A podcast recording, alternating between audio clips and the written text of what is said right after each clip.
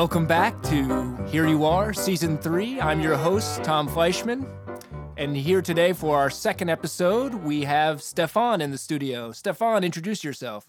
Hello, I'm Stefan Chaudhry. I'm from Las Vegas and I'm a sophomore. All right, and you're here today to tell us about the beginning of the ferry and the organization CATS. That's right. And I understand, though, from the very beginning, there were all kinds of problems, impediments, obstacles to the ferry service getting going. Yeah, that's right. Um, I think one of the biggest obstacles to start out with was the company in charge of the fast ferry, CATS. They ran into a lot more obstacles than disinterest. What's CATS stand for? Canadian American Transportation Systems. Ah, okay. So what what were the problems? Well, they had everything from funding problems to physical problems with the boat. They even had issues with borders and customs. All these things get in the way, but yet they keep going. Why? I was trying to find a way to explain this, and I was flipping through the channels the other night, and I saw a movie that I used to watch when I was a kid Field of Dreams. Have you seen it? Of course, uh, James Earl Jones, corn, Iowa, baseball, that other guy who's very handsome, Kevin Costner. That's right. Well, you know that scene when Kevin Costner's character is standing out in the cornfield and he hears that voice, if you build it, they will come? Nope, nope, it's if you build it, they will come. Yeah, something like that. Well, that mantra reminds me a lot of what CATS did to get the ferry to Rochester, actually. What, what do you mean? Well, every time they had a problem, funding, problems with the engines, or borders, it feels like they heard that mantra in their head. If you build it, they will come. And they just pushed onward. Okay, okay, so now I'm beginning to understand how it works. So take me back to the start. How did CATS get involved? This is Here You Are, Season 3, Episode 2 Ferry of Dreams. It's 2000. The city of Rochester holds a contest to field proposals for their fast ferry project. A whopping one proposal came in and was chosen by default. That proposal was submitted by CATS, a newly formed company led by Dominic DeLucia and Brian F. Prince. DeLucia and Prince were first introduced to the fast ferry concept in 2000. As natives to Rochester and self proclaimed multimillionaires, they were eager to give back to their community. With their combined experience, from their MBAs in corporate finance and accounting to their work at Lehman Brothers, they felt confident in their ability to bring the fast ferry to life. Also on board was Howard Thomas, president, marketing expert, and Toronto local, along with nine other board members, only one of whom had actual experience with ferries. From the beginning, the Fast Ferry project seemed to be in good hands. It was headed by both Rochesterians and Canadians, all of them prominent in their respective fields but red flag number one appeared almost instantly. The initial plan called for two ferries to run between Rochester and Toronto, but CATS had submitted a plan that would only operate one ferry. The city decided that they could overlook this because CATS told them that running two ferries would eat up the city's budget of $150 million long before running. They promised to deliver on the first ferry and would get a second running if the demand was high enough. Uh, well, we'd like to order it as soon as possible because there's a theory that says this route does not reach its highest and best use until you have a transit system moving back and forth with two boats. And that is uh, indeed what our, what our lenders are banking on. Given that CATS was the only company to submit a proposal, the city had no choice but to move forward with their drastically altered plan. The majority of CATS's budget was allocated for building the first ferry, and even though DeLucia and Prince had promised a hefty sum of their personal funds, they still had to seek loans from both the city and New York State. CATS needed the loan so that the shipbuilders could continue work on the ferry, but the loan didn't come as easily as they first thought. Their first hurdle was the Rochester Genesee Regional Transit Authority, or RGRTA for short.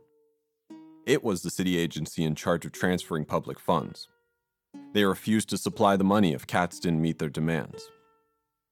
One of these demands asked CATS to verify the private investment they had pledged.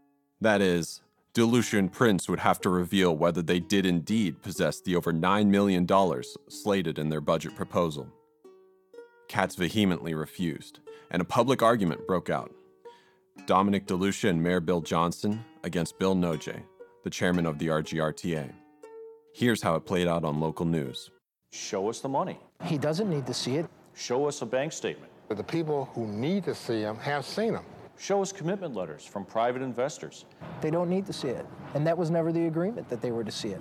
And that's just the first of their disagreements. There's an old saying that Ronald Reagan had, which was trust but verify. If the governor and the legislature trusted, it's our job to verify to protect state taxpayer dollars. That's not true. Says the mayor. It was like taking a dose of castor oil. That money was supposed to go directly through the transit authority without any impediments, without any blockage, without any holdup. Mr. Nojay has been trying to stand in the way of this project for a considerable period of time. We wish CATS the best of luck. That's, a, that's another lie. Bill Nojay should do the right thing for this community.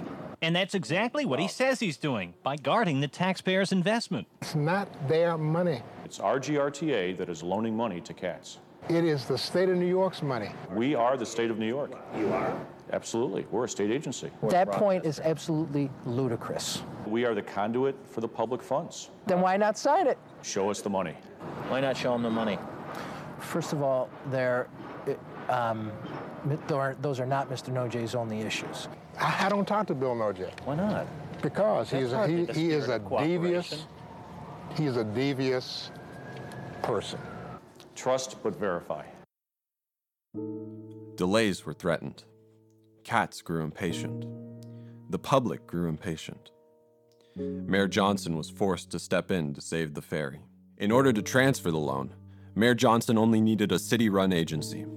So he cut the RGRTA out of the deal entirely and replaced them with the Rochester Urban Renewal Agency, or RURA, an agency that he had created himself. They did not inquire about CATS's private funds and instead released the loan, no questions asked, allowing CATS to move forward. They had finally succeeded in the first steps of bringing the ferry of their dreams to Rochester.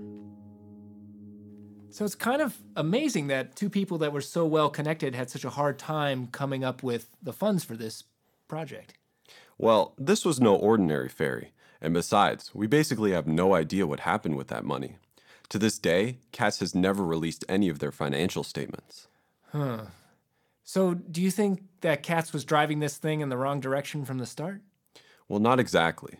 CATS wanted more than anyone to see the ferry succeed. But despite their ambition, they couldn't have foreseen what would happen next. At the turn of the century, transportation that crossed American borders would run into problems.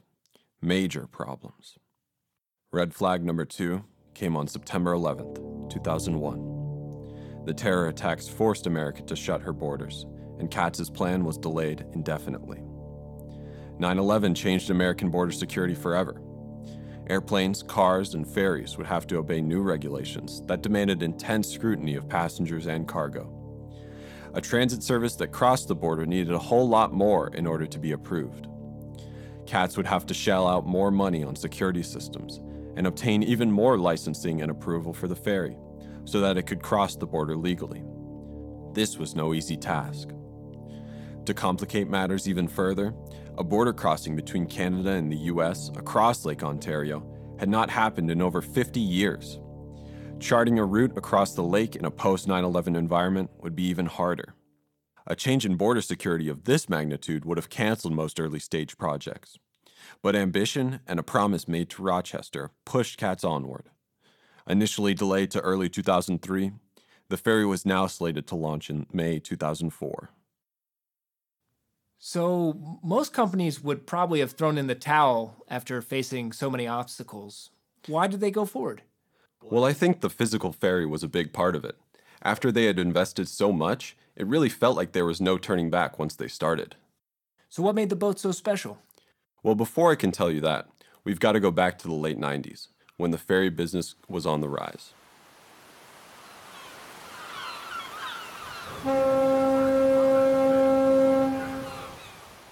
In the late 90s and into the early 2000s, the ferry business saw a worldwide increase in government funding to relieve traffic issues in major cities. New York and Seattle already had ferry systems, but they were largely under budgeted and inconvenient for passengers.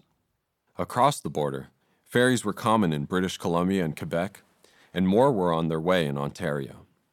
Most of these ferries had gotten started with a private company and ended up being subsidized by the government in order to integrate better with other mass transit.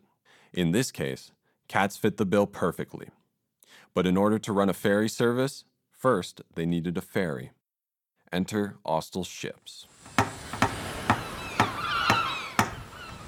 Established in 1988, Austal was one of the companies responsible for the ferry boom starting in the late 90s. It's worth mentioning that much of that boom was attributed to the advent of the catamaran, a new type of ferry that revolutionized the industry. Because of Austal's recent success with that model of ship and CATS's considerable budget, they decided to build the mother of all catamarans for Rochester. It was quite fitting for CATS, whose director of planning said at the beginning of the project, There's nothing better than playing with boats. And if you want to play with boats, why not play with a big, exciting boat? The ferry was a prototype, the first of its kind, and was the largest and most powerful catamaran soon to be in the U.S. Equipped with cutting edge technology, Austal's ferry for Rochester easily lived up to CATS's ambition. It was named the Spirit of Ontario. It was completed in October 2003, and a couple of months later, the ferry was ready to make the trip to Rochester. On April 1st, 2004, the Spirit of Ontario was headed for Rochester through New York City. It was to be docked in Manhattan before making the next leg of its journey through the Erie Canal. Bob Mansfield, the only CATS executive in New York City at the time, was on the phone with Dominic DeLucia when.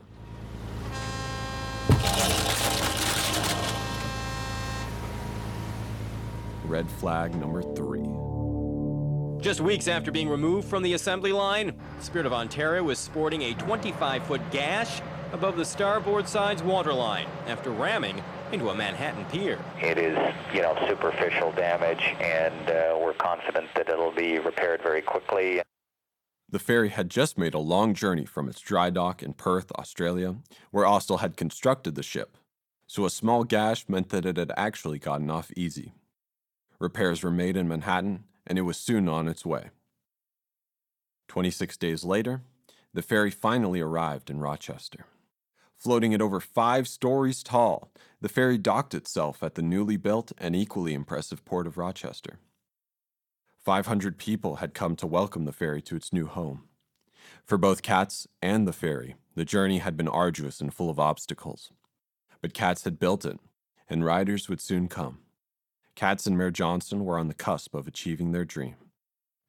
And then, the fourth red flag appeared. While making a test run to Toronto, the crew discovered that the engines were overheating. Repairs would have to be made before launch. To add insult to injury, the crew was not allowed on the ship until repairs were completed. And without access to the facilities, they couldn't finish the necessary safety training. All 200 crew members were put on unpaid leave, and the ferry was moored in Toronto until repairs were made, estimated to cost $1 million.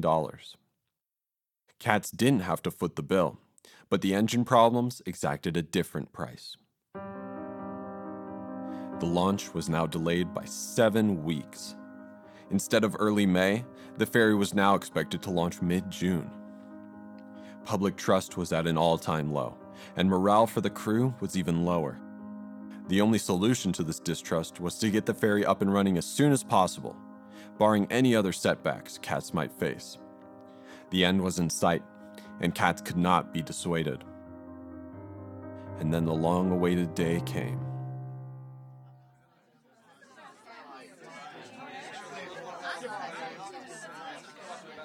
June 13th, 2004. Christening day for the Spirit of Ontario. Everyone who made the ferry possible was in attendance, including Mayor Johnson and the executives of CATS. Even Jan Wong, the writer of Ferry Bad Place, was there, and she was wearing an I Heart Rochester t shirt despite her scathing article published only a couple of months earlier. The event was invite only and included a christening, ribbon cutting, and a 30 minute ride on the ferry to showcase its interior and its speed.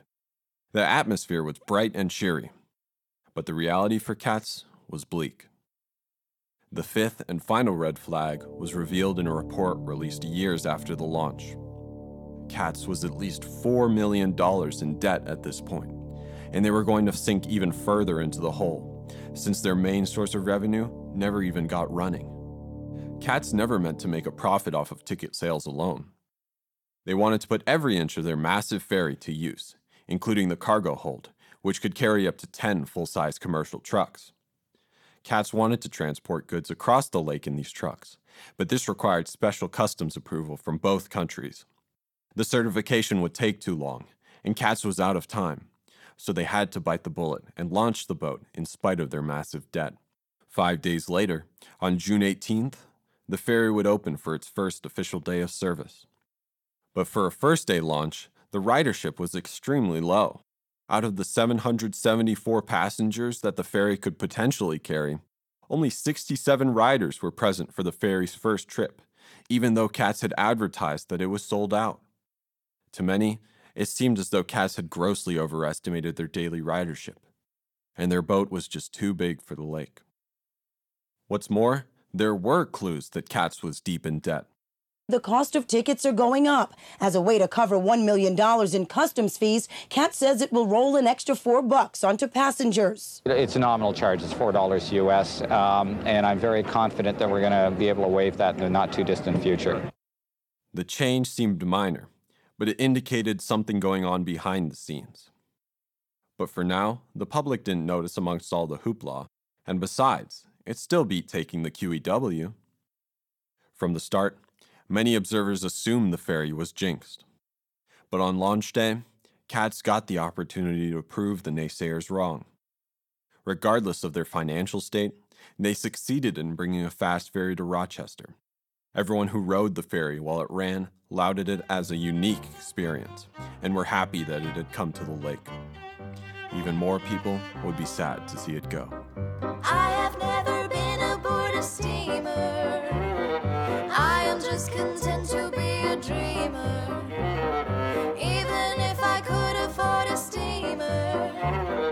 I would take the ferry boat every time.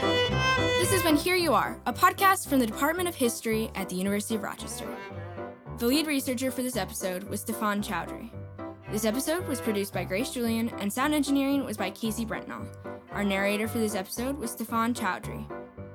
The coordinating producer for this season of Here You Are is William Gusios.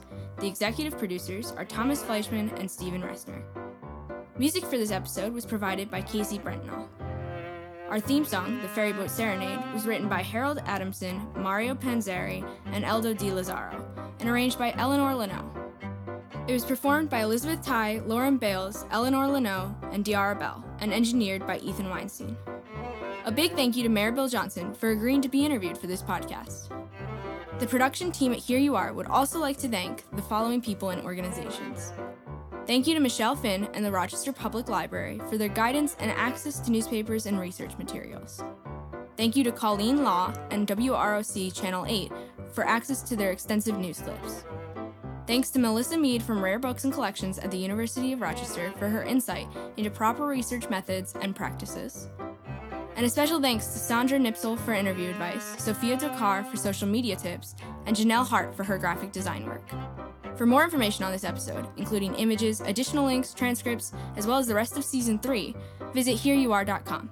Thanks for listening. I love to ride the ferry where music is so